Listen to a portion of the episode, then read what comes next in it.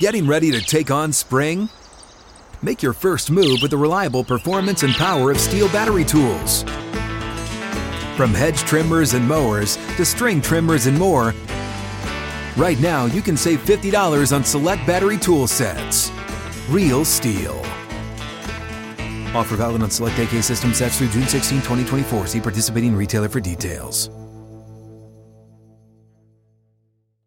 We're driven by the search for better, but when it comes to hiring, the best way to search for a candidate isn't to search at all. Don't search, match with Indeed. If you need to hire, you need Indeed. Indeed is your matching and hiring platform with over three hundred fifty million global monthly visitors, according to Indeed data, and a matching engine that helps you find quality candidates fast. Ditch the busy work. Use Indeed for scheduling, screening, and messaging so you can connect with candidates faster. Leveraging over one hundred forty million qualifications and preferences every day, Indeed's matching engine is constantly learning from your preferences. So the more you use Indeed, the better it gets. And listeners of this show will get a seventy-five dollars sponsored job credit to get your jobs more visibility at Indeed.com slash lawless. Just go to Indeed.com slash lawless right now and support our show by saying you heard about Indeed on this podcast. Indeed. Indeed.com slash lawless. Terms and conditions apply. Need to hire? You need Indeed.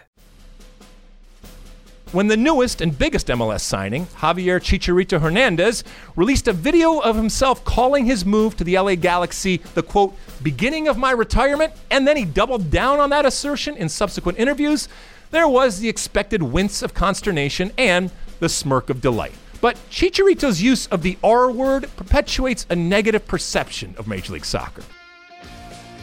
Hello, Sunshine. I'm Alexi Lalas, and welcome to the State of the Union podcast, where we look at the beautiful game on and off the field through the lens of red, white, and blue-colored glasses. As you heard, we'll be talking about Chicharito's use of the R word. In our Mosse Makes a Case segment, Mosse's going to be talking about the relevancy uh, or lack of relevancy when it comes to domestic cups. In our Ask Alexi segment, we'll be uh, talking about Inter Miami and The Mandalorian. In our back three, we'll be talking about Real Madrid and the transfer window closing. And before I get to my friend, uh, my colleague, my guiding light, I want to make sure that everybody understands something. This is our one hundredth episode. It has been one hundred episodes, every single one. Uh, I have been next to my friend, my colleague, my guiding light, David Mosse, a soccer savant, a Fox Soccer researcher and writer extraordinaire. Mosse, congratulations uh, to all of us here on our one hundredth episode. Alex is working the uh, the equipment, and on this one hundredth episode, in honor of the one hundredth episode, we have decided to include him and give him a microphone. Say hello to the people, Alex. Hello, uh, great to be here. That's enough, that's yep, enough, thanks. That's enough. Mosse, congratulations on your uh, one hundredth episode, and uh, thank you for uh, you know hanging out with me all this time. Can you believe it's been one hundred episodes? Incredible milestone. Uh, very proud. Uh, no, I've, I've, I've enjoyed every minute of this. So, uh... and, and we continue to uh, tweak and change and alter, and hopefully in an effort to improve what we're going. If you listen to the first episode and juxtapose it with what this is or what the last episode was, uh, you can see how we've grown into it, as is, is going to be the case uh, in terms of being a lot more efficient and understanding what you want out there. But we recognize that it's still going to be a work in progress, but it is a wonderful work in progress. As I see, say so often, it is a A labor of love. Um, I think we really, I don't want to speak for you, but I certainly enjoy doing it, and hopefully people under out there appreciate and have come to understand that, you know, we can't we can't be everything to everybody, but we're trying to bring as many people into the tent as possible. There's so many podcasts out there that you can that you can download, and I'm sure that you do, and that you include us in your podcast template out there. Warms the cockles of all of our hearts, and uh, we will continue to hopefully give you the type of podcast uh, that uh, you are uh, accustomed to. Uh, before we move on, uh, Mosse, uh, I would be remiss. We are here in Los Angeles. Usually we talk about what happened over the weekend. Obviously, uh, not just the, uh, here in Los Angeles, but all across the country and all across the wor- world, people uh, heard the incredibly horrible uh, news uh, about the helicopter crash and the loss of nine lives, including uh, basketball and sports uh, icon uh, Kobe Bryant. Our condolences uh, go out to all of the family and friends of all of the nine victims of that crash. It dominated the airwaves here, as you would ex- expect, on a weekend that was full of uh, not just this news, but also the Grammy Awards and a lot going on. And it was amazing to see from a n- number of different aspects, not the least of which was the way that this news proliferated out into our consciousness. And you follow it on Twitter. I'm sure there will be examinations on how it all went down and all that kind of stuff. But uh, an incredibly sad moment for uh, so many people. Uh, not the least of which is, as I said, the family and friends of the nine people that perished on that uh, that helicopter crash. And so we are thinking about them as we continue to uh, do the podcast. All right, let's get to it. As you know, each and every week, we start the pod off with Alexi Lalas' State of the Union. Yes, it's time for my State of the Union, where I look at a part of the game from an American perspective. And this week, it goes a little something like this. The word retirement in relation to Major League Soccer has a long and complicated history. It has always been a trigger. For those looking to bash M L S, it is sweet music, as it confirms beliefs and bolsters criticisms.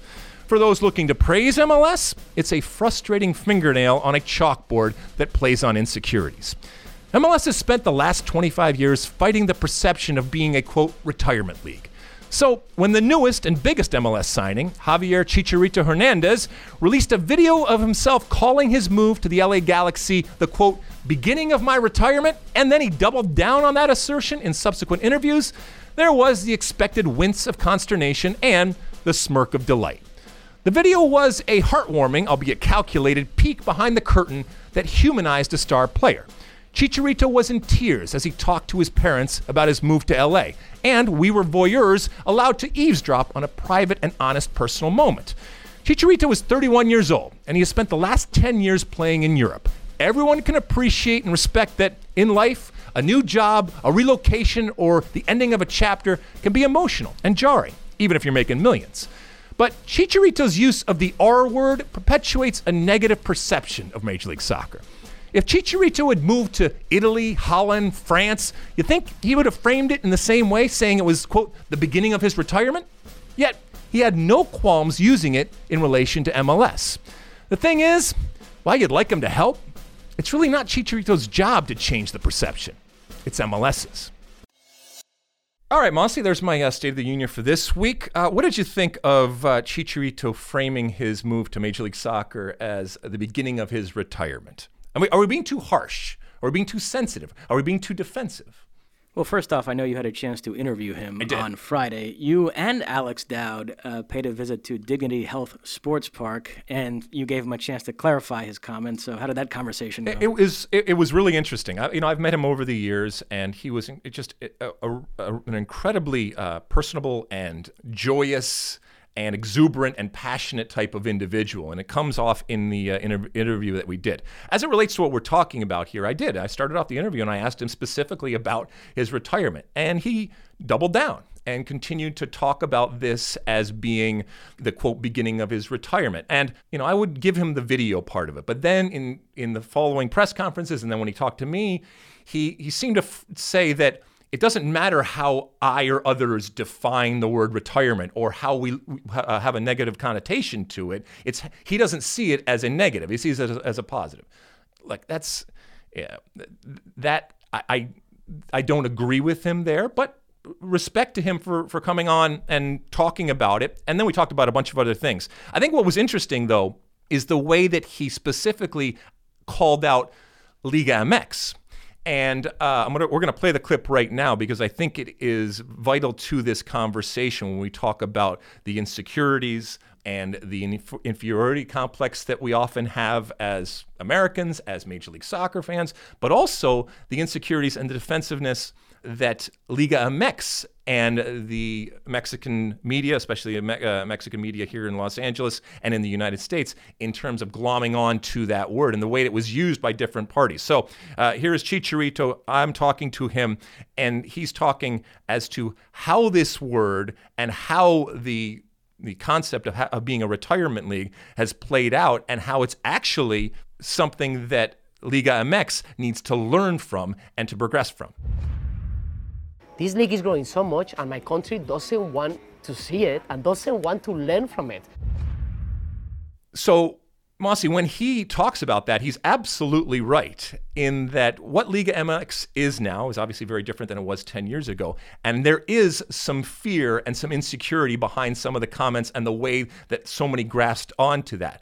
But there's the other side and the M L S side too, that it's just a, a, a you know, a, a, as I said, an insecurity that's uh, that's been around. I think he's being a little disingenuous when he says that his definition of retirement is the one that we need to use. And by his explanation and uh, by his definition, that then, according to him, a twenty-one-year-old is beginning his retirement as opposed to a twenty-year-old. So the minute you start playing, you're basically beginning your retirement. Look, I think Chicharito is going to play hard, and I think he's going to play well. And that's important because over the years, we have seen players who viewed M L S as a semi-retirement and treated it as such. And I don't think that's going to be the case here. And once he gets on the field and starts scoring goals, we're going to forget about this and move on. But for the time being, I did find that video problematic, and it did spoil the Chicharito rollout a little bit.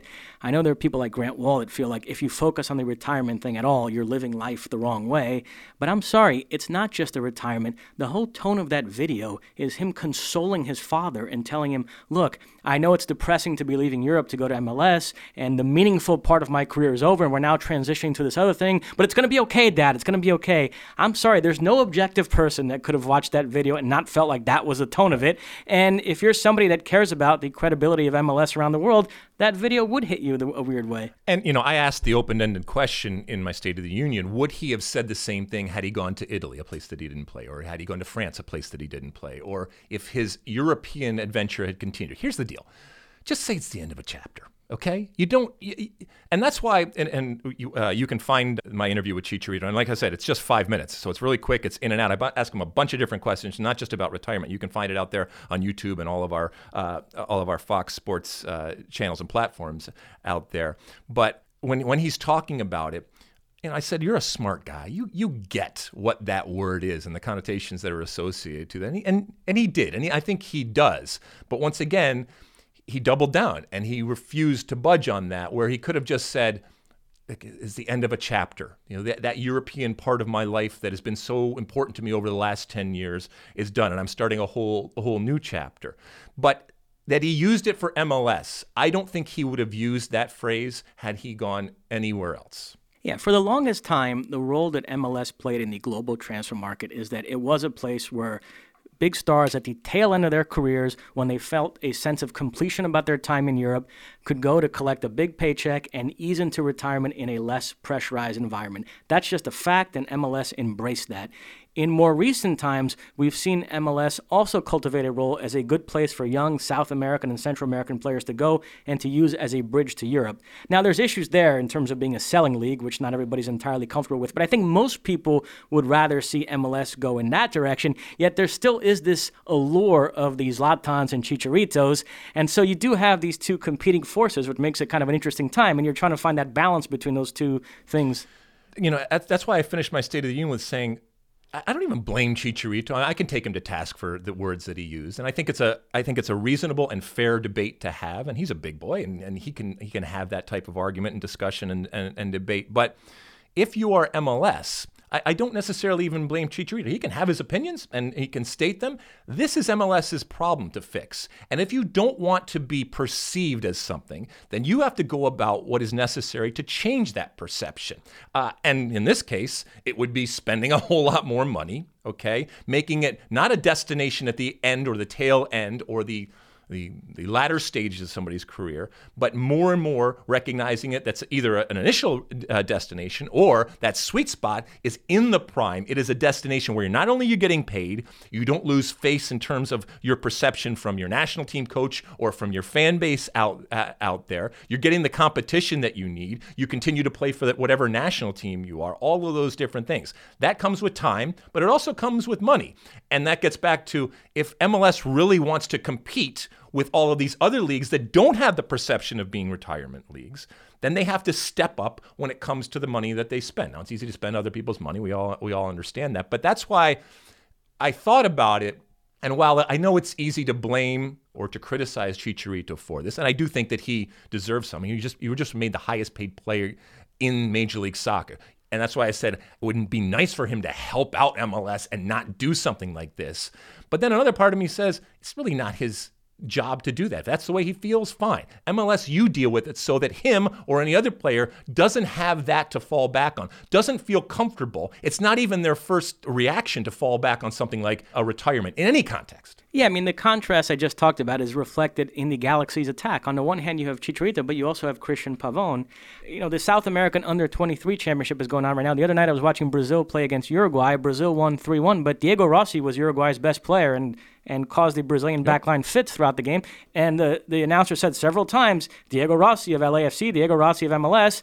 So that that that's a positive, and that's contributes to a changing perception. But the retirement league thing is still out there. We talked a couple of weeks ago on this podcast after Zlatan scored in his first start for A C Milan. M L S folks were all over Twitter throwing that in Eurosnobs' faces and saying, oh, does that mean Serie A is a retirement league? So it's still something that's in the heads of M L S folk. And, and yeah, it, it remains a big issue for and sure. And here's the other thing uh, that's, you know, could be challenging for him is that you want to give yourself the best possible chance of success. And we know M L S is a very strange and unique league. Uh, it provides challenges both on and off the field sometimes that, that players have never faced, even players that have played at, at incredible leagues and very high levels and stuff like that. So it gives people something to grasp onto if and when things don't go well. If he's not playing well, if the team's not playing well, if he's not scoring goals, whatever ends up being, it's always, well, let's be honest, he's beginning his retirement. And so it almost gives us a way to not hold him accountable as much as we would have in the past. Because, well, he's just beginning his retirement. And I know if he was here, he would say, you don't understand, uh, my retirement could last ten years. So this could be a ten-year uh, ten-year retirement. I, I, I get it, but I think that if he had it to do over again, would he have changed it? Eh, maybe. Maybe not. I mean, I love the fact that he is such a big personality. He's a very different big personality relative to Zlatan Ibrahimovic. That's why it was it was fascinating to sit down and, and to see his passion and his emotion and his and his energy. And very positive. It was reminiscent of, and I was around when, when we signed Beckham. And that first day that we signed him, he did every single interview over and over and over again. And that's why I asked him as many different questions as I possibly could, because he had been asked the exact same questions over and over again. We had to get the re- retirement question out of the way. But then I asked him about the Lakers, and I asked him about what he's going to drive, and I asked him about where he's looking forward to go, uh, going to, you know, different markets in M L S, and uh, a, a bunch of a bunch of different things. It was it was fun. It made me actually. I didn't know him before, uh, other than meeting him a couple of times, but it made me like him more, and it made me want to root for him more, and it made me a little bit more confident than I have been in the past about this signing.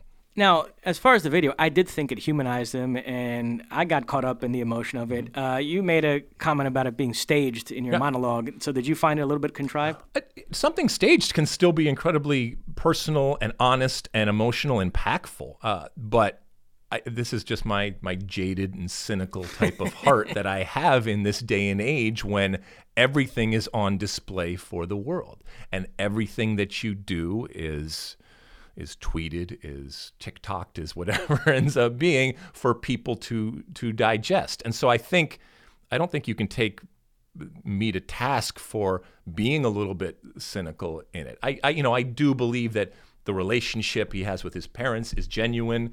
The emotion and the sadness, if you will, that seemed to be coming out of him was genuine. But then you turn it around and say, that's something that I want to give. And in this, it's about it's about your brand as much as it is about any of that real, genuine, authentic type of emotion that we admittedly saw in that moment. That's why I said we were kind of voyeurs, which is what, what we all are. But we're but we're voyeurs on something that is staged and therefore cannot be one hundred percent genuine and authentic because there are cameras. And anytime that you have cameras, including right now, all right, you are going to act differently than when you are at your most vulnerable, at your most honest, and at your most authentic. And that those type of moments now, unfortunately, or fortunately, depending on how you look at it, are few and far between in the life that we live in two thousand twenty. Let's have some fun with this before we sure. move on. Andrew Wiebe of M L S dot com put together a list of the top ten biggest signings in M L S history. Yes. Um, some the, consideration yeah. to the quality of the player, but I think this is more from a star power, move the needle standpoint. Uh, ten, Jovinko. Nine, Valderrama. Eight, Drogba. Seven, Cuauhtemoc Blanco. Six, Rooney. Five, Kaká. Four, Thierry Henry. Three, Zlatan. Two, Chicharito. One, Beckham. Uh, some of the big omissions people brought up. Ian Joy was outraged that David Villa was not on this right. list. Uh, some people brought up uh, Donovan and Dempsey. They thought this is a little too skewed towards international stars. Uh, what did you make of it? Yeah, I mean, it depends. Is it is it a great, an important signing in the moment that it happens, or but or after that body of work is done? So you could say that.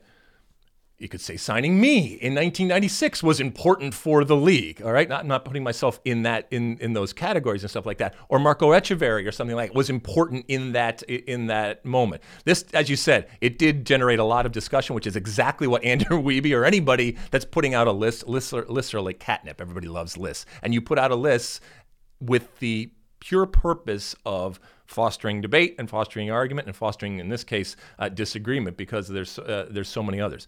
I think David Villa was one of the, the great signings in the league for, for what he did, but it was after, well, I mean, who he was, I think it was important. I don't think it had the impact that a lot of people or, or Ian Joy necessarily feels in that moment. When when the when you heard that the, that M L S was signing David Beckham, all right, that, that was a wow moment. Even Chicharito, when you heard, there was like, wow, okay. So that wow factor, in the moment in sign, that's where I think the, the, the list has to come down on. Hypothetical, yeah. If M L S signed Christian Pulisic this mm-hmm. upcoming summer, he decided, you know, the heck with Europe, uh, I want to go home and help M L S grow. It would be, would he it would be fall second, to the... It would be second to David Beckham. There you go. It would be second to David Beckham for what it meant, means, signifies. First off, it would be an incredible amount of money that was spent. It would generate, can you imagine the... the blowing apart of heads uh, exploding when it comes to people out there that that view uh, everything uh, that, that is good and right uh, as being uh, in Europe. Oh, it would be it would be wonderful. It's never going to happen. Um, well, who knows? Never say never. You never know. Uh, anything else uh, on Chicharito? Nope. Let's see. All right, moving on. Getting ready to take on spring? Make your first move with the reliable performance and power of Steel tools. From hedge trimmers and mowers to string trimmers and more, right now you can save twenty dollars on the Steel M S one sixty-two or M S one seventy chainsaw. Real Steel. Offer valid through June thirtieth, twenty twenty-four. See participating retailer for details. Mosse makes the case. All right, it's that time again. Time for uh, Mosse Makes the Case. Mosse, what are you casing for this week? My case is that domestic cups have become very much a case of can't live with them, can't live without them. Ooh. There's been no stopping Liverpool in the Premier League this season, but they finally met their match this past weekend. Third-tier Shrewsbury Town rallied from two goals down to earn a two all draw against the Reds in the fourth round of the F A Cup. That sets up a replay at Anfield, which is scheduled for February fourth, right smack during the break the Premier League introduced this season to make up for not stopping during the festive period. So how seriously will the Reds take this replay? Jurgen Klopp has already announced that not only are they going to play the kids, but he is not going to coach this game. It's going to be the under twenty-three boss instead.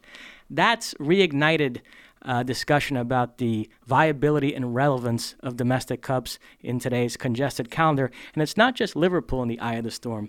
This week, Manchester City played Manchester United in the semifinals of the League Cup. And you might think Pep Guardiola would be talking up a competition that he's won the last two seasons and is looks poised to win again this season. But instead, he's come out strongly in favor of scrapping the League Cup. France, mind you, is scrapping their League Cup after this season, but this last edition has produced something of a dream final between P S G and Lyon. And last week I was watching a French show in which they were discussing if it happened to be a great game between P S G and Lyon, would it make people regret getting rid of the League Cup, and therein lies the rub. I think we all objectively recognize that these competitions have become intrusive and have to be streamlined, but soccer fans are traditionalists at heart, and domestic cups still produce the odd great moment which people then cling to to justify the status quo. To hop back to England for a second, last week Tranmere eliminated Watford from the F A Cup by winning a third-round replay at home, and I actually heard people say that that justified the existence of replays because you n- never would have had a moment like that without them. Look, Alexi Lalas will tell you there's no more romantic guy than me, but I'm sorry, something has to be done here. With all due respect to the Tranmere's and Shrewsbury's, you can talk about romance all you want, but at the end of the day, you're always better off making decisions with your head rather than your heart. Wow. Okay, Mosse. So I want to make sure I got this right in terms of what you are saying. You recognize and respect the business part of why cups oftentimes exist, right?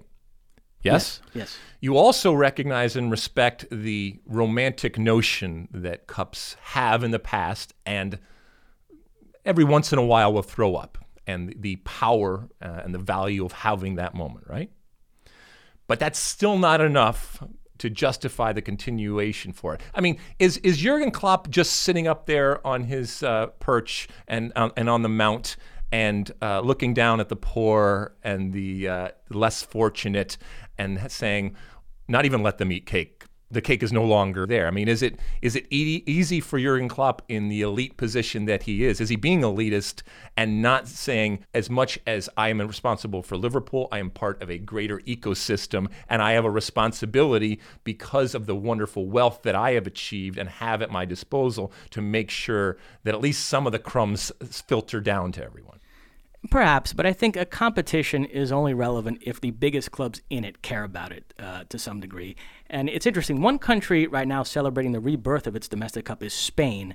Uh, the Copa del Rey used to be two legs in every round, which was ridiculous. They've done away with that. Now it's only one game, and it's always at the home of the lower division team, which is something Germany has done for years. And so last week you had in consecutive days Real Madrid struggling against Unionistas. Barcelona needed a stoppage time winner to beat Ibiza, and Atletico Madrid actually lost to third-tier Cultural Leonesa. And all those games had juice. And so in Spain, they now feel like the Copa del Rey is back on track. So I think England should take a page out of France and scrap its League Cup. And I think they should take a page out of Spain and Germany, do away with the replays and just make it one game at the home of the lower division side, because I think this is a less is more situation where if you make it less games and less taxing, that might be the only way to compel some of these bigger clubs to actually care about these competitions. Now, just for, for those of us out there that uh, that aren't as smart as you, uh, please explain when it comes to the cups, okay? There's different types of cups. We are talking about the cup that includes all different divisions, uh, so all different levels, uh, and it's an open cup, basically, is what we are, we're talking about. But there are still other cups, that, whether it's Liverpool or other teams play, that don't necessarily include all the teams, right? Correct, yeah. Okay. So if they scrap this, who gets hurt? Well, the most. Let, let's go through, just to play devil's advocate, all the arguments I've heard against what I just okay. said. Okay. Uh, first up, scrapping the League Cup. Right. Um, Uh, I've heard people say that that's going to hurt young players because, you know, we all criticize Premier League clubs for not playing sure. young players enough. I mean, you don't, but right. other people do. Um, and, and they say, well, the League Cup is an opportunity to do that, and so you're depriving young players of opportunities. Does that argument compel you at all? No. I, I, it doesn't compel me either. I think young players get better by playing in matches of relevance. And this whole business in England where a young player can't be trusted to play in the Premier League or the Champions League, but we'll throw him in the odd League Cup right. match and somehow that's helping him develop. I, I, I don't buy that. Another argument I've heard is that making it what I said, where it's one game always at the home of the yes. lower division team, that deprives these smaller clubs of the chance to play in these hallowed venues like Anfield, Old Trafford, Camp Nou, the Bernabeu, and that that's kind of the romance of this competition. Do you buy that? Or from a pure business standpoint, if it doesn't necessarily make sense for them to play to play at home, they actually can make more money by going on the road. I mean, just to show you how big people are in this argument, the Shrewsbury game against Liverpool was two two in the seventy-fifth minute, And the announcer spent the last fifteen minutes of that game debating whether you're Shrewsbury, do you really push forward and try to get a third goal, or do you play for a draw? You're better off actually getting the replay at Anfield. And, and by the way, they were also discussing whether if you're Liverpool, you'd be better off if Shrewsbury scored, because you'd rather a loss than a, a win or a draw, because you just want to get this competition out of there and clear your calendar. So to me, that might have been the most farcical fifteen yeah. minutes in the one hundred fifty year history of the F A Cup, where you have a game that's two two in the seventy-fifth minute, and to hear the announcers tell it, neither team would want to score a goal right, right. now. So I, I don't know. That, yeah, that sort I, of I don't think that you should penalize the team. If, if you just go to one game, which I do think it should go to one game. I joked on Twitter that uh, it not only should go to one game, but it should go to one game and then immediately have the old N A S L M L S type of shootout from thirty-five yards. Uh, that was met with not a tremendously positive reaction uh, to those that can't take a joke. So if you are a team uh, that, like I said, is using it not just for the competition, but also as a way to make some money, and significant money, if you're a lower division team, some significant money, you shouldn't be penalized for having no more replays and stuff like that. So if there is an opportunity for you to make money and you make less money by actually hosting it, you know, they should be able to make up that gap. Yeah, there's something fundamentally yeah. wrong with putting a team in a situation where they, they're happier with a draw than yeah, a win. That's... I mean, there's something weird about that. And, you know, this whole issue of romance, uh, I'm sorry, but, okay, Shrewsbury Town are going to get to go to this Anfield. This whole issue of romance, I hate romance. Shrewsbury Town are going to go to Anfield right now, uh, and they're going to play in a half-empty stadium against a bunch of kids, and it's not even going to be Jurgen Klopp on the sideline. It's going to be Neil, whatever his name is, their under twenty-three coach. And if they win that game, they're actually going to be people that are going to say, oh, that this is such a romantic, great story.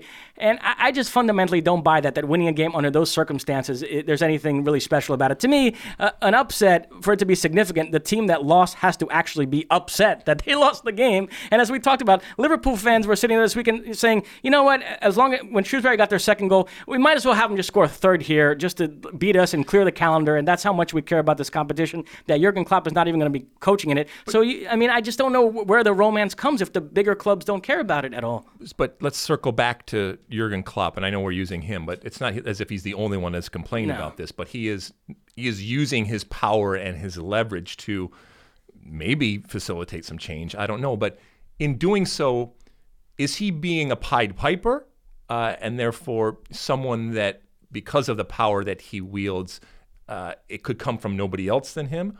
Or is he being disrespectful in what he's doing?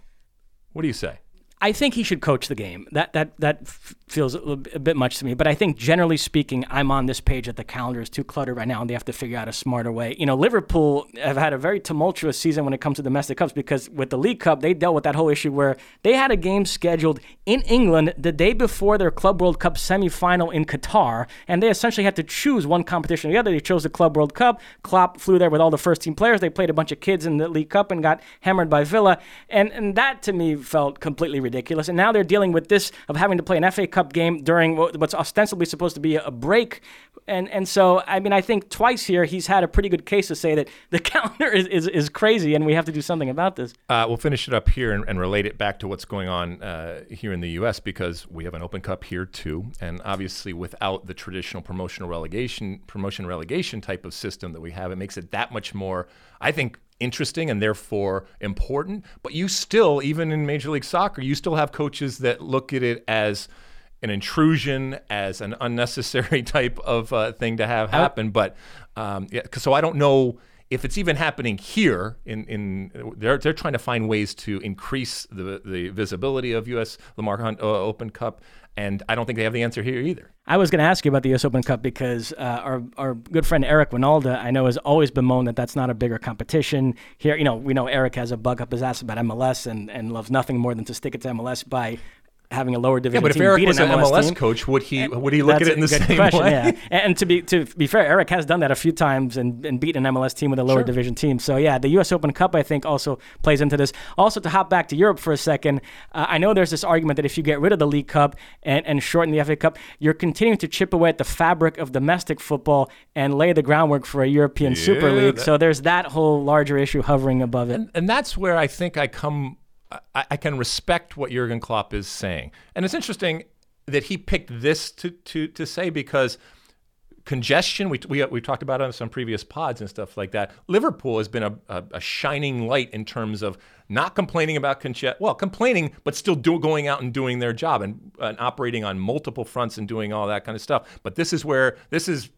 You know, this is the hill that he has chosen to, uh, you know, to die on to a certain extent, or at least to fight on uh, right now. And it'll be interesting to see if there are the adjustments. And look, every everything changes. I was arguing with someone on Twitter about, oh, you know, this change or why are you changing the game? Everything has changed. If you look at what the game is today relative to ten, twenty, thirty, and you go back fifty, one hundred, uh, obviously one hundred, one hundred years, it it changes. It changes on the field. It changes off the field. And what we look at as a undeniable and irreplaceable type of tradition can go away. And that's that's okay. That's not the worst thing. I, look, I, I love romance. I love tradition, as you know, uh, but things can change. We'll see if uh, the domestic cup, whether it's in England or any place else, uh, including the United States and, uh, and Canada, changes going forward. Anything else, Mossy? Nope. All right, moving on.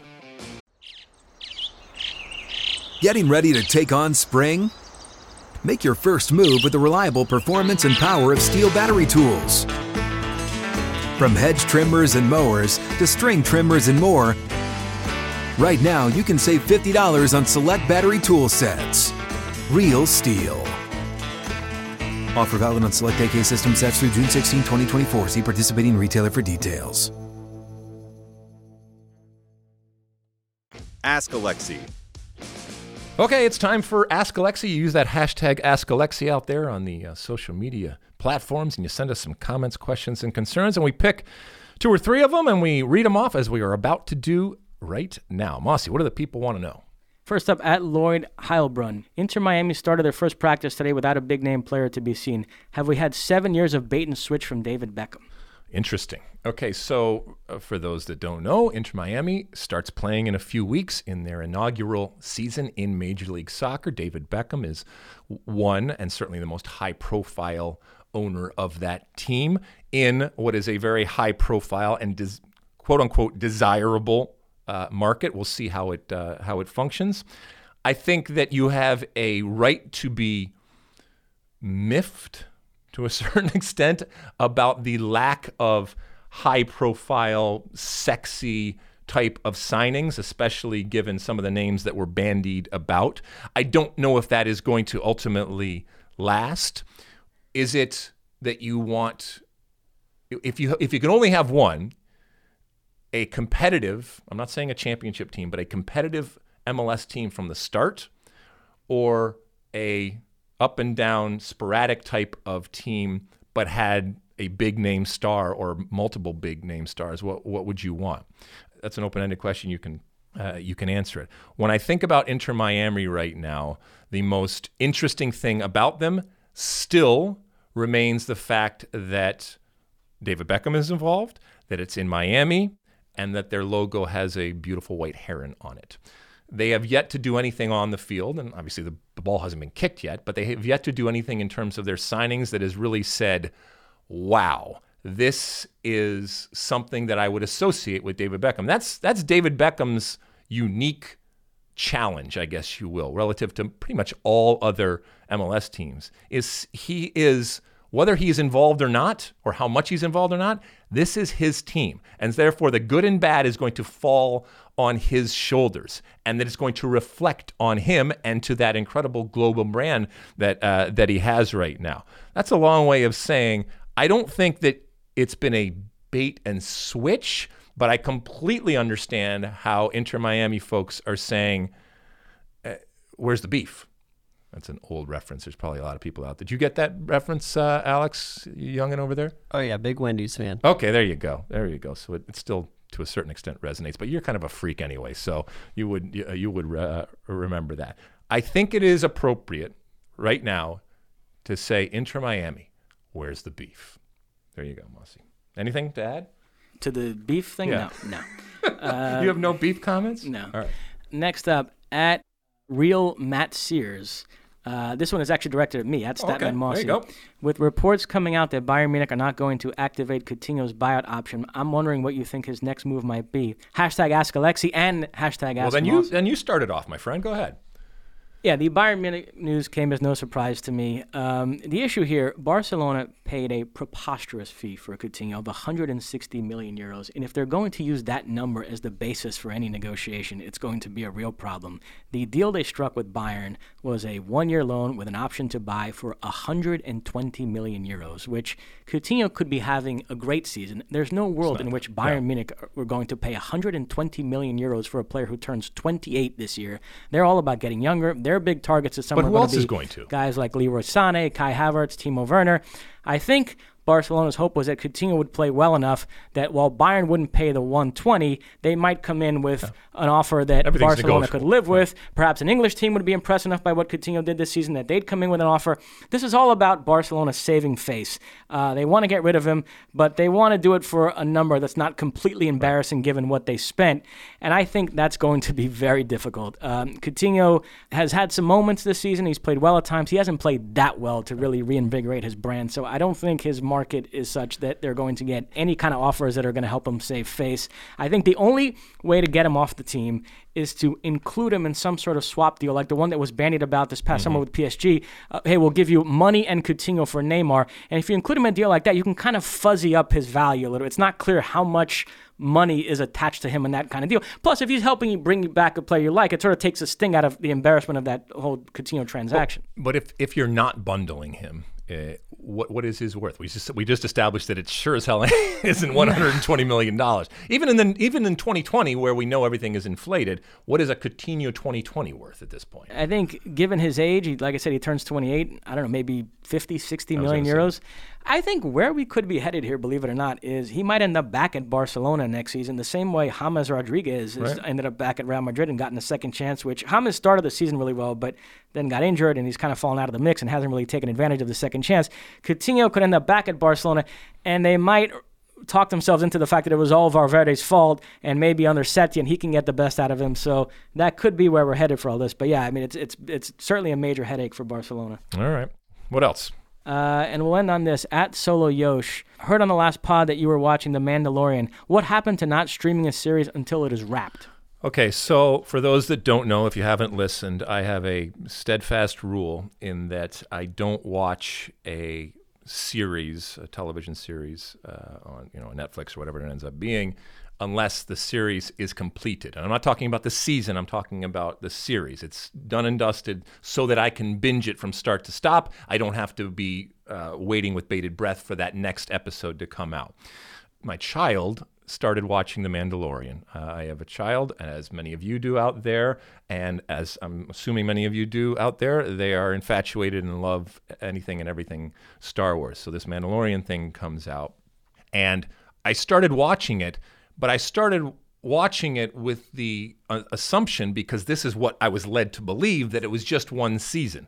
Obviously, it's gone great guns, and we come to find out, Alex, please correct me if I'm wrong, that in two thousand twenty, there will be a second season. Uh, yes, there will be. Okay.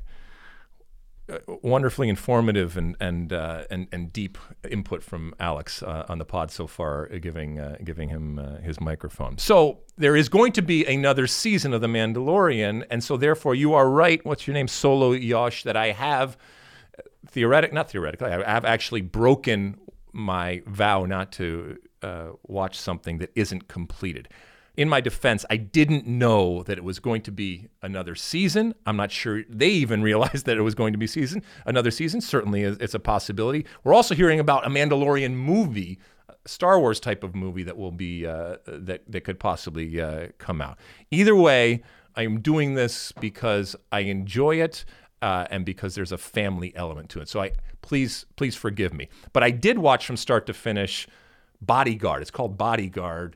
And I love the fact that it was start to finish six episodes, so it's not ridiculously crazy. Nobody told me about this thing, and my wife mentioned it to me, and it was great. I loved it. Have you there watched you that thing? I did. Terrific. Oh, you did? Okay, yeah. Sorry. You're, you guys are all... Have you watched that thing, Alex? Oh, you did too? You guys are supposed to keep me up to date on what's going on, especially something... That is right up my alley, where it's just six episodes. I can start it and finish it. I don't have to worry about anything, although I did read that because it got so successful, they weren't even ready for it to be successful, that it might even come out, uh, might even do another another season, which puts me right back where I started. My man so. Rob Stark is everywhere. He's also in the movie nineteen seventeen. Uh... Oh, right. That's that's, yeah, no, that's the one a, getting all the awards. Yep, all right. Uh, no more Ask Alexi, right? That's it. Uh, or Ask Mosse out there. Thank you for uh, the questions uh, each and every week. Please send those Ask Alexi or uh, Ask Mosse uh, questions with that hashtag Ask Alexi or that hashtag Ask Mosse, and uh, let us know what you are thinking. What do you uh, what you want to know? Questions, comments, concerns out there, and uh, we will, like we just did, pick a few of them and uh, answer and uh, comment on them. So thank you very much to all that did that this week and continue to do so. All right, moving on. Getting ready to take on spring? Make your first move with the reliable performance and power of Steel tools. From hedge trimmers and mowers to string trimmers and more, right now save thirty dollars on the American-made Steel F S fifty-six R C E trimmer. Real Steel.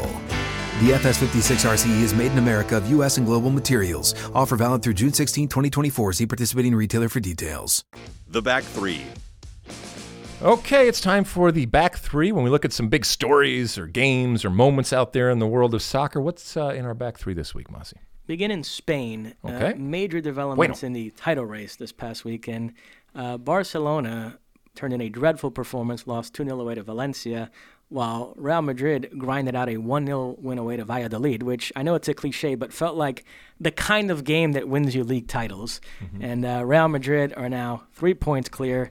Let's uh, let's hold on. on the- hold, hold on a second. This is Barcelona, uh, the Barcelona yes. that we've talked Let, about over the years, right? A, New coach Barcelona, right? Let's hit on the managers here. First with Barcelona, there's already some murmurs of maybe this uh, in-season coaching change wasn't such a hot idea. I know you're somebody that kind of bristles at this whole Barcelona obsession with style of play, which is clearly what this whole thing was. was That's what you on. told me it was. Get We're getting of... somebody that knows how to play our system. It's not about winning. It's how we so win. So are, are you reveling in this? Or are you kind of rooting for this whole thing to blow up in Barcelona's so, face? So now not only are they not winning, but they're not even playing well in the way that they're not li- winning, right? So they're not even living up to the romance that has been established for what Barcelona is. Yeah. They are not Mes de un club right now. They are menos de un club. Is that what it is? I am something of a hipster who likes Quique Setien, so it's only been a couple of games. I'm, I'm hoping he does well there. But listen, Real Madrid are objectively the better team, and they are playing the, the style of football that Barcelona are yearning for. Real Madrid are playing it more effectively. Zidane is now starting uh, four midfielders, five even sometimes. Lots of technical ability there. You've got Kroos and Modric and Isco and Valverde all in the same lineup. They're knocking the ball around beautifully, dominating possession in every game. The only Achilles heel there is there's not actually a lot of goals in that lineup. It's really dependent on Benzema. Hazard is coming who loves, back. Who likes goals, right? Yeah, Hazard is coming back. That helps, but he only has one goal this season. Yeah. Rodrigo gave him a boost early in the season, but his goals have dried up. And so, boy, if it's not Benzema scoring, it's like, you know, Nacho off a set piece this week, the game before Casemiro. But you can't really depend on those guys. You'd like to have like a second dependable goal scorer besides Benzema, which they don't really have, which could be an issue against City in the Champions League and in this title race. Uh, but let me ask you about Zidane. Mm-hmm. Um, he wins those Champions League titles. I know you felt like, okay, he was the perfect coach for that moment, but it remains to be seen if he's really a great coach. He might need to go to a different situation and do well. He steps back from Real Madrid, comes back in with a slightly different iteration of Real Madrid without right. Ronaldo. If he does really well here, would that sort of validate uh, his, his coaching greatness to you? Not relative to someone like Pep. Not relative to someone like Jose. Or, it's got to be know, a totally different situation. I, I find it, and, and look, and I know people are going to say, yeah, but Sir Alex and stuff like that. All right, well, Sir Sir Alex, y- yes, I mean, he is always going to be associated with that. And I factor that in. If you have had success only at one place, one place alone, okay, I can't put you in the same breath that I put others that have done it multiple places, okay, because I think that it takes more talent to be able to have success at multiple places than it does just to be able to have it at one place for an extended period of time. And look, I know we live in the day and age where nobody stays anywhere for extended time, and I do value that, that you can have a consistency and that you can have a successful run for extended period of time that is worthy of my respect and attention. But when it comes to analyzing and assessing and, I guess, grading coaches, the ones that are able to do it multiple places have a higher level of respect uh, and value to me than the ones that don't. interesting thing there is it's not quite Liverpool levels of this, but because they've had so much Champions League success last few years and relatively less La Liga success, Zidane has gone out of his way to say the priority is actually La Liga this season, which is kind of interesting. Yeah, they say all sorts of things. Coaches say all sorts of things. Speaking of major title race developments, uh, next up is the Bundesliga. You might recall on last week's pod, I made a big deal about how Bayern would rather be chasing Dortmund than Leipzig because Dortmund will melt under pressure while Leipzig are different. They're going to keep churning out the results. And right on cue, Leipzig make me look like an idiot because they lose two nil away to Frankfurt this past weekend. Well, Bayern hammer Schalke five nil. The gap is just one point. They play in a couple of weeks at the Allianz Arena, and now everybody's back to thinking this is business as usual, and Bayern are going to blow past them, and of course Bayern are going to win the league, and we were foolish to ever think that somebody else was going to win it. Are you on that page? Has the air gone out of the Leipzig balloon completely? No, I don't think it's gone out of the Leipzig balloon completely, but uh, when I look at this opportunity, if you will. I mean, you you knew that as soon as that happened uh, this weekend with Leipzig and we were working the game, you knew that Bayern was sitting there licking their chops and saying, okay, here we go, here we go. And now when you look at the uh, the standings, uh, it's, let's see, it's four points from first to fourth, uh, six points from first to fifth. So it is a It is a traffic jam, a beautiful traffic jam uh, right now. And yet, I think you'd be hard-pressed to find anybody that wouldn't put their money, ultimately, right now, Bayern's one point, uh, like you mentioned, back from Leipzig uh, right now, that wouldn't put their money on Bayern Munich eventually uh, going ahead. It, it's great for us from a broadcast perspective. It's great for the uh, the neutral to kind of follow something like this, especially relative to other leagues that uh, are are already almost uh, decided right there, because there are so many people in uh, in the mix right now. On Saturday, we actually had an interesting sort of larger conversation mm-hmm. about what Leipzig are trying to be, because when they burst on the scene a few years ago, they were talking like they were going to be P S G and this monolith intent on world domination. We're going to topple Bayern. We're going to win the Champions League. And they've sort of operated a little bit more in a Dortmundish kind of way. You know, young players, they sold Naby Keita to Liverpool. The expectation is they're going to sell Timo Werner now.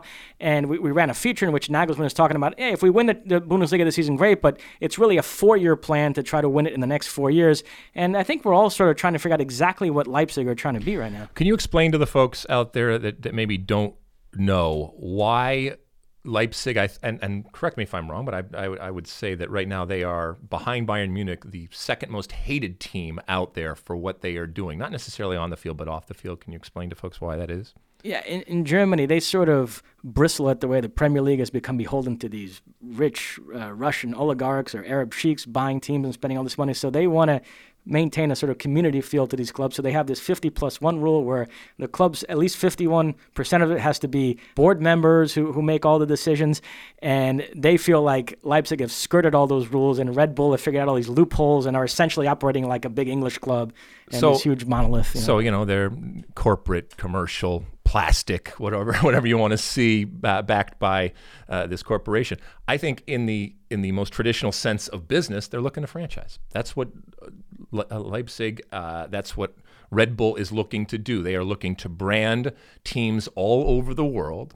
And that in and of itself, I know, raises antennas and and, and people bristle at that, but if the brand, okay, and if these franchises, and if this proliferation and spread of this brand entails really good quality soccer, which, and, and a specific type and brand of soccer, that's okay. The question that we were having on our broadcast this weekend is, do they want to be a super club, okay? Can they be a super club even within this model? And I think Manchester City has shown that, yes, you can within that within that model. If that's the case, they got to spend a lot more money. They have to make it the primary destination for players that come to Germany, and that's difficult with what Bayern Munich is.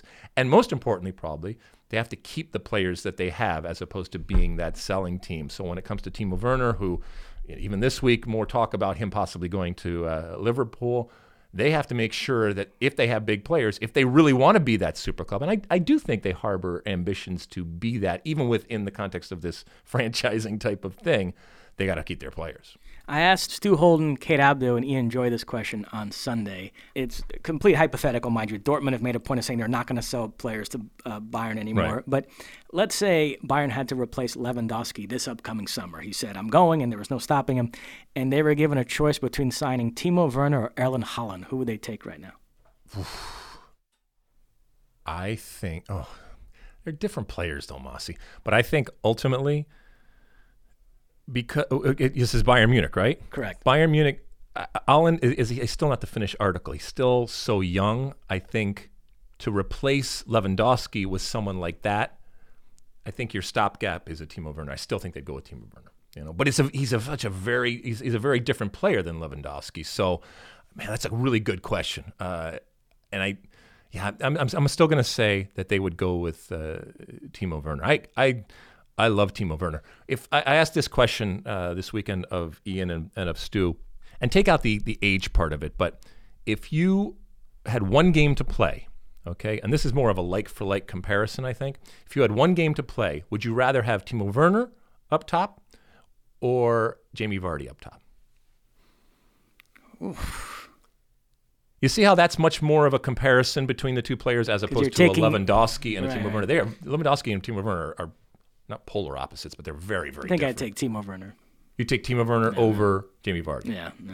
Interesting. Interesting. We'll end on this. Okay. Um, This is our last podcast before the January transfer window slam shutter on Europe. So there could be a flurry of activity in the next few days, and if so, we'll, we'll address that in next week's pod. But as we sit here today... It's been kind of lame. It's been kind of lame. It? I actually think the most interesting moves have occurred in the Bundesliga, which we were just talking about. Obviously, Dortmund getting Haaland, and also Leipzig signing Dani Olmo, who's this uh, talented young Spanish midfielder who all the big clubs are after. He's been shining with Dinamo Zagreb, did well in the Champions League this season, and he chose Leipzig, which right. is another indication, but we've talked about how young players are figuring out that Germany is the way to go. But as far as big moves, uh, you know, the only one that was bandied about, I think I've said that now twice on the on the pod, bandied about, Cavani was talked about and, and that kind of stuff. But as far as big names, nothing... Yeah, no, and, and just... Do you think wh- anything's going to happen here in the last couple of days before this window slams shut? And one, one note on Cavani, there's this very talented young Brazilian midfielder, Bruno Guimarães, who Atletico Madrid had a first option on, which means that if another club agreed a deal with Atletico Paranaense this month, they had a chance to match it. And it looked at one point like he was definitely going to go there. And then they got very fuzzy on it. They were worried about financial fair play. They said, well, we got to st- sign a striker instead, and we're going to get Cavani, and so we don't have room for you. And, okay, maybe we'll take you, but we'll only in the summer. And and he felt disrespected enough that Lyon came in with an offer, and he took that, and he's going to Lyon. And now it looks like Atletico might not even end up with a striker because right. P S G are playing hardball over Cavani. And if this window slams shut without Atletico Madrid having signed a striker and addressing their goal-scoring issues and having missed out on this kid who I think is an amazing talent who could have been their Federico Valverde, then it's an epic fail. And Atletico, to me, go down as the big losers in this transfer window. Do you think that anybody, uh, when it comes to the E P L right now, between Manchester United and I guess Spurs or anything like that, is anything big get done? I mean, it's amazing, but Manchester United right now, it's it's just... Just buy. Just do something. Yeah, just I mean, look, Liverpool, Liverpool, they made the move for Minamino, but they didn't need to do anything beyond that. Uh, City, you thought maybe a defender, but with Laporte coming back, okay, they didn't have to do anything. But it's that quartet behind them of Chelsea, Arsenal, Tottenham, United, who you thought for sure at least a couple of those clubs would make big, bold deals this January. None of them have. I mean, what what do you think? Out of those four, which one are you most surprised about? Which one should the fans be angriest about? Uh, I don't think that Alex and his Chelsea folks should be angry that nothing has happened. Are you angry over there, Alex, with uh, with what's happened or what hasn't happened? Cautiously pessimistic. You're cautiously pessimistic. All right, that sounds very Chelsea, Chelsea of you. Yeah, I, I think if there is anybody, I think I mean it's Manchester United. I mean the the you know what show that's going on over there. I, I don't you don't get out of it, but you're not growing out of this for Manchester United. And so the only way to get out of it is to spend more money. And you're lucky because you have the money to be able to spend. So go and make the changes that you make. Us just keep making changes until you get the right formula, because you don't have a wizard when it comes to a coach. Okay, and you don't. I don't see one coming in. We know the backroom type of uh, problems that uh, that occur right now, which obviously leads directly to. It's one thing to buy things. It's, it's another thing to buy smart right now, which they haven't done. And the Brazilian kid I just mentioned, Bruno Guimarães, Arsenal were linked with him all month, but I don't think ever actually made an offer, which was, but they were like a, a guy who chats up a girl all night but forgets to ask for a number at the end of the night. I, I, I it blows my mind, but but if you if you are a team that is struggling, and that I mean there there is the definition of a team is struggling is Manchester United. The only thing that really appeases fans and shows that you are being proactive is buying players, making moves. Standing pat, that is not sexy. That doesn't signal to anybody that you are doing what needs to be done. Being proactive, making changes, even just for the look of it, at least that buys you some time. And so I, I, I'd be surprised, and I am surprised that more hasn't happened. All right. Anyway, that, that window is closing. And speaking of closing, we come to the end of yet another pod. And not just another pod, actually. The end of our one hundredth episode. And as I said in the beginning, thank you so much for uh, hanging out with us for these one hundred pods. We hope we have one hundred more uh, and give you what you want. As I also said, we're looking to tweak and change and hopefully improve the things that are going on. And one of the things that uh, we thought about was, at the end, uh, for those that have listened, you know that we had my one big thing. And oftentimes it basically was just a rehash uh, and a, uh, a repeat of something that I had talked about beforehand. Not always, but for most of the time, it related to the State of the Union. And rather than kind of repeat what I had already said or just expand upon what I had already said, we thought, look, let's just give you more content and something that you hadn't heard. And so we are changing the one big thing outro to our show uh, to one for the road. Am I getting that right, Alex? Yes, indeed. All right. All right. Uh, riveting stuff from Alex and his first pod. It's been a mic. Shocking debut, let's be honest. But either either way, it's going to be one for the road, in which point I will uh, end the show and I will give you just a little snippet, uh, a little story, if you will, uh, from the past, from the world of soccer. For those that listen to the pod, you'll also know that I end the pod each and every week saying size the day. And while I say it, and I think people uh, accept it, because if they've heard it a bunch of times, they just accept it, that's part of the deal. The story behind Size the Day, uh, I don't think I've ever ever told it. It's still out there, you can find it out there, but here's the deal, and this is why I say Size the Day. If you look at my Twitter page, it says Size the Day. People all the time uh, will come to me and say, oh, you don't know that Size the Day, and all that kind of stuff. So many, many years ago, back in the nineteen hundreds, I was playing for the U S men's national team, getting ready for the nineteen ninety-four World Cup.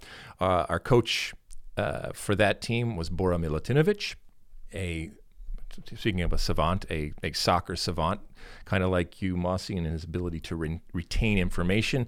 He said he spoke five language languages. Uh, he, he did speak five languages. He did not speak five languages well. Uh, and whether it came to English uh, or other languages, but he got by, and that's how he communicated, oftentimes in all five uh, languages, even in one sentence, which made him at times like Yogi Berra and at times like Yoda, uh, and so a mixture of the two. We were getting ready for a game, and Bora was not only infatuated with soccer, but he was also infatuated by the American culture that he was immersed in, and took incredible pleasure and joy in seeing things that we take for granted and are very mundane. One day he was walking around a, a mall, as we were wont to do, and he saw, and back in the day they were called, uh, there were stores called Successories. They might still exist, I don't know, but they were basically these stores that had calendars and posters and teddy bears and whatever, and they had all these adages and mottos and phrases and motivational type of things. And so he saw uh, one of these things that he bought that said "Size the Day," and he, you know, he knew from the Latin uh, "Carpe Diem," seize the day, seize the moment, all that kind of stuff. And so that wasn't the problem. He just liked it and he wanted to have it. And he brought it back to his office, and he brought it back in English. And so before the game, Uh, he came into the locker room and he started running around, getting very, very excited, uh, impressing upon us how this was a great opportunity for us. And he started running around screaming, "Size the Day." And nobody knew exactly what he was talking about, because that's, in his mind, how he pronounced it and translate, translated "seize the day." And it always stuck with me, watching Bora Milutinovic run around the locker room, screaming at us, telling us to size the day. And anybody can seize the day, and many people have. But I always thought that sizing the day, now that's something different, and that's something unique. And so I've always used size the day as opposed to seize the day. And so if you are out there, I highly recommend that you seize the day. And many of you have, and many of you will continue to seize the day. But I also recommend that if you have the opportunity to size the day, certainly do that. That's one for the road. Uh, this is the end of our one hundredth podcast of the State of the Union. Thank you so much for tuning in and subscribing. Uh, and reviewing and downloading and doing all the things that you do. Here's to another hundred. Thank you to Alex uh, on his first day on mic. Say uh, goodbye to the folks there. Only took one hundred episodes for you to come to your senses. All right, well, we'll see if we continue on with this microphone. You know, with that microphone comes uh, great expectations and incredible power. All right, so you better wield it appropriately, right? Uh, Mosse, anything before we go? Nope. All right, as you know, it's the end, and we're at the end, as I just told you. What do I say? Size the day.